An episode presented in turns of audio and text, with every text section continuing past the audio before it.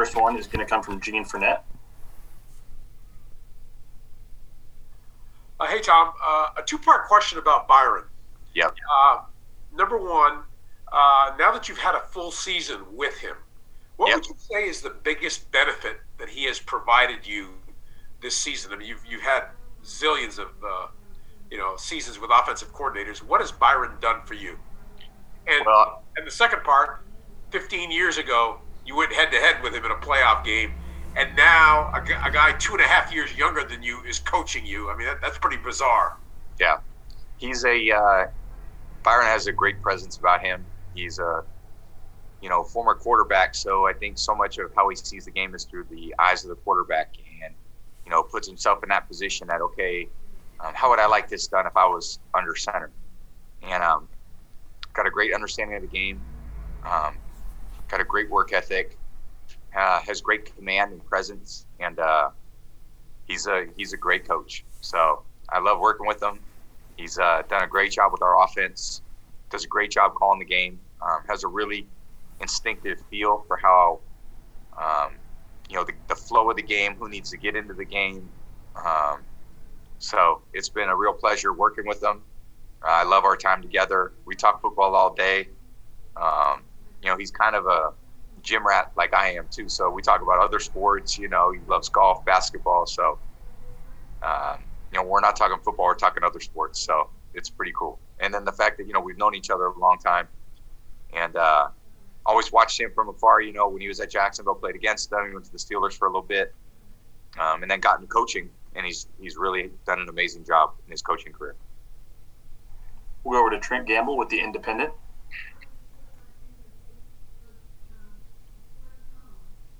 Um, hi Tom, it's a real honor to speak to you, man. Um, I hope your family are well, and congratulations on making it to another Super Bowl. Thank you, appreciate it. Um, Gronk was asked the other day about this, but could you put into words sort of how it feels knowing that so many New England fans are behind you, despite you guys moving to Tampa? You know, it's it's been a um, you know, you obviously anytime you change teams, you don't know how it's going to go. But I think there's been incredible support you know, I've had from, uh, you know, all the, you know, for the team I used to play for, all all the New England fans, and um, you know, I still obviously have a great affection for New England, and you know, I, I said the other day, my kids were born in Boston, so I mean, I have a lot of love for Boston and all of New England, and the incredible support over the years. Um, you know, again, it was an amazing two decades of my life, and you know, I'll always have a presence there. I have a lot of friends there. Um, it's just really cool to be able to, you know, have that experience in my life, and then again, have my football journey take me to somewhere else, and then, you know, come down here and play for a different team, but still have incredible support. And even, you know, all the guys I used to play with in New England, I have still I have a lot of friends. I've heard from so many of my teammates, so many, so many of my old coaches that, you know, are wishing me luck. So it's been really cool. All right, we'll go over to Teresa Walker with the Associated Press. Tom, the Pro Football Hall of Fame announcement is going to be coming Saturday night. Peyton is kind of uh, expected to be in that class as a first ballot. How has he helped maybe revolutionize the quarterback position in the NFL? Well, Peyton was a someone that I always just uh, admired as a quarterback, as a as a um, the leader of a team. And uh, Peyton and I are right around the same age. He's a few years older than me, but you know, I got I always looked up to Peyton because he was a little older than me, and he was always doing things the right way. His team was always in it. You know, I know our teams had a rivalry against one another, but when you went against a Peyton Manning-led team, you were going going against essentially the, the other best team in the league. And um, it's no real surprise that you know he'd be a first ballot Hall of Famer. Um, I mean, an amazing player. Uh, he took so much on. I think he, you know, like any, I think great quarterback, you it's there's a lot of responsibility that you take on. You know, you want to make sure, you know, everything's a reflection of how you see the game, and you want to make sure everyone's on the same page. And when you when everyone's seeing it through the same set of eyes, it's it's a great way to play football. And you know, working with the coaching staff because ultimately you're the player on the field. You know, it's there's no perfect play that can always be called for every you know defense and the quarterback. They have to, you know, the coaches have to trust the quarterback to get it right. And I think a guy like Peyton, the coaches, you know, when I think of Coach Moore and Coach Clyde that were here working with Peyton, Coach Dungy, they had so much trust in Peyton to get things right, and uh, he always did. So then he went on to Denver, had a great career there, and um, you know I had a chance to know him for I don't know a long time, 20 plus years, and uh, nothing surprises me about him and his accomplishments. He's a tremendous player. Um, we always keep in touch. Uh, he's always wishing me uh, well wishes and so forth, and um, you know, really happy for him. We're going to go over to Anthony Curti from ESPN Brazil. Hi, Tom. Um, congratulations on being your 10th Super Bowl. Just Thank a you. quick question. Um, most of the people just see the rings and feel can see how mentally strong you have to be so you can achieve the you know, greatest status you have. Is there any turning moment in your career, like when a superhero gets his powers, you know, that you saw something clicking and you thought, no, you know, I, am a different person. You know, perhaps the final drive of Super Bowl 36, I don't know. And a quick follow up, could you say hi to your many, many fans in Brazil? I don't know how many Portuguese words you, you know, know and, can say, but they will be so happy. My Portuguese, uh, let me say this my son, who's 10, his Portuguese is amazing. My eight year old daughter is fluent in Portuguese, and unfortunately, their dad is way behind in, uh, in his understanding of how to speak the language. But I can usually understand a lot of things. My wife will say "papai no sabe nada," um, which means "daddy doesn't know anything." Um, I usually get that a lot in the house, so you know I know when they're speaking Portuguese, kind of what they're saying, even if they're you know taking shots at their dad. So they're very um. Sometimes when I do use my Portuguese words, my daughter will be like, "Daddy, you spoke Portuguese," you know, which is uh, which is pretty great. So she's very fluent. And then as far as I think my, um, you know, uh, I would say becoming an NFL player and then transitioning to a starter and then someone who was, um, you know, kind of a QB one. I think that happened over a period of time. And um, I, I started in college. I went to a big college. There was a lot of expectation at that big college, and um, you know, got to the pros and wanted to be a, a consistent, dependable player. And I think every year just tried to improve my game a little bit. And um, gonna have to keep improving it. And as long as I'm playing, I I want to improve and get better. And I think next year is to be a lot better than this year. You know, I feel like I'll be in a much better place mentally. Um, I'm to train a lot better this year. Physically, next year I'll be in a better place. So um, I know as soon as this game ends, we're on the next season. So you know, we'll get ready for this season and then start thinking about next year. We're going to go over to Kim Jones from the NFL Network. Hi, Tom. Um, when when I think you and Jason Pierre-Paul first became teammates, he told me you said something to him like, "Now you don't have to chase me around anymore." Um, I just wonder, as a human and a football teammate, if you ever look at what he's done, particularly with his compromised right hand, and kind of marvel at, at what that must have taken for him to do all of that you know, I I've obviously played against JPP quite a bit, and um, absolutely love getting the chance to know him and be his teammate. Um, he's absolutely everything you look for in a competitor and a teammate. His leadership, um, not only his play style in the game, but you know how he practices, his work ethic. You know, he's he's a relentless guy. He's a relentless competitor, and he's got incredible mental toughness. And um, you know, he's just, you know, when you look over that defense and you see him out there, you're, you know, everyone loves seeing JPP out there making plays because when he's making plays, the whole defense is making plays. And Shaq and Ndamukong's making plays. Um, Vita, then you got Lavonte, you got Devin making plays, guys in the secondary making plays. So, but JPP's a, a you know, absolutely like a ringleader of that group. You know, he's just when he's going, everyone's going, and uh, he brings a lot of juice. So we love seeing him out there. I love again, love playing with the guy, and um, love getting to know him. He's an amazing guy, amazing player. Thank you. We're gonna go to Charlie Clifford. Um, congrats on a great run, man. Thank you.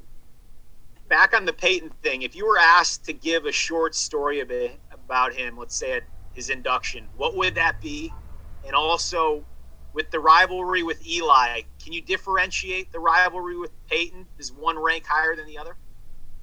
Yeah, well, you know, obviously the Colts were in the division. I played against them, you know, Peyton a lot. It seemed like they were in our division. They were when I first started in the league, and then uh, they moved to the South out of the East into the South when Houston came into the league. But um, you know, they're you know, and, and then Eli playing in the NFC East. You know, we didn't get to play those guys. We played them every preseason, so uh, we had a lot of great games. Unfortunately, didn't always do our best against that team. Uh, played always a little bit better against the Colts than the Giants, but you know, both. It's really amazing what Peyton and Eli did in the NFL, and and Archie to have three pro quarterbacks who are as tremendous players, leaders, uh, high achievers that they were, uh, says a lot about their family. So um, I always just had great respect for all of them. They were great competitors, great leaders, and uh, happy Peyton's got a you know amazing another amazing accomplishment in his career. Um, you know, and respect Peyton for being the number one overall pick.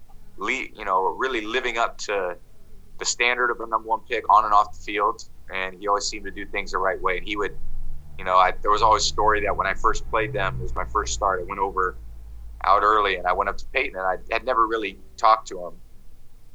And I said, "Hey, Peyton, I'm Tom Brady here." I think I walked over. He says, "Hey, what's up, Tom?" And it kind of, you know, blew me away that he knew who I was, which was pretty cool. And uh, again, been friend friends ever since. We're going to go over to Karen Loftus from WFLA. Hey, Tom, I want to go back to talking about Byron real quick. He may be the epitome of toughness when you talk about his time in Marshall. If you remember his, his one leg game where he finishes yeah. the game with a broken leg and his offensive linemen are carrying him down the field. Yeah. What does that do to set the tone for this team, knowing that you have an OC that is such a warrior? And do you think that some of the younger guys have even seen this video? If they haven't, they need to.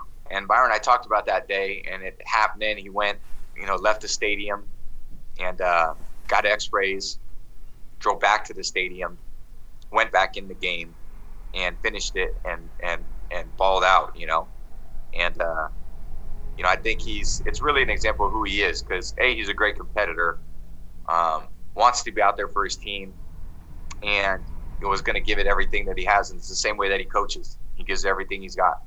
So again, just a great leader. We love playing for him. Uh, you know, he's high expectations for us. Um, he just has a great demeanor. Nothing ever, in the end, really gets under his skin. You know, he's got great poise, and he's just he's just got an amazing sense of uh, poise under duress, and uh, it's a great attribute to have for a coach. And he's gonna he's got a lot of great years ahead as a as a coach, and I'm sure he'll be a head coach very soon. Our last one's going to come from Tom Rock at Newsday. Tom, I was hoping you could talk a little bit about how you were able to forge such a close relationship with AB in, in such a short amount of time. And also, if, if it reminds you of any any other relationships that you've had in this league, I'm thinking maybe Randy Moss, who was sort of uh, you know had some bumps along the along his career, and then and then found you and, and was able to get to his best. Yeah, you know, I think my relationship with with um, every player, whether it was Randy um, and AB, it just starts with just a. I don't have any predisposed notions of how things will go or how they should go. I just try to get to know everybody. Um, I try to, you know, in my own way, um, you know, be a positive influence in in their life. They're a positive influence in my life. Um, you know, Randy and I connected right away. Antonio and I connected right away, and he has a great love for the game. Uh, is a real perfectionist about how he plays, how he takes care of himself. Um, incredible football IQ.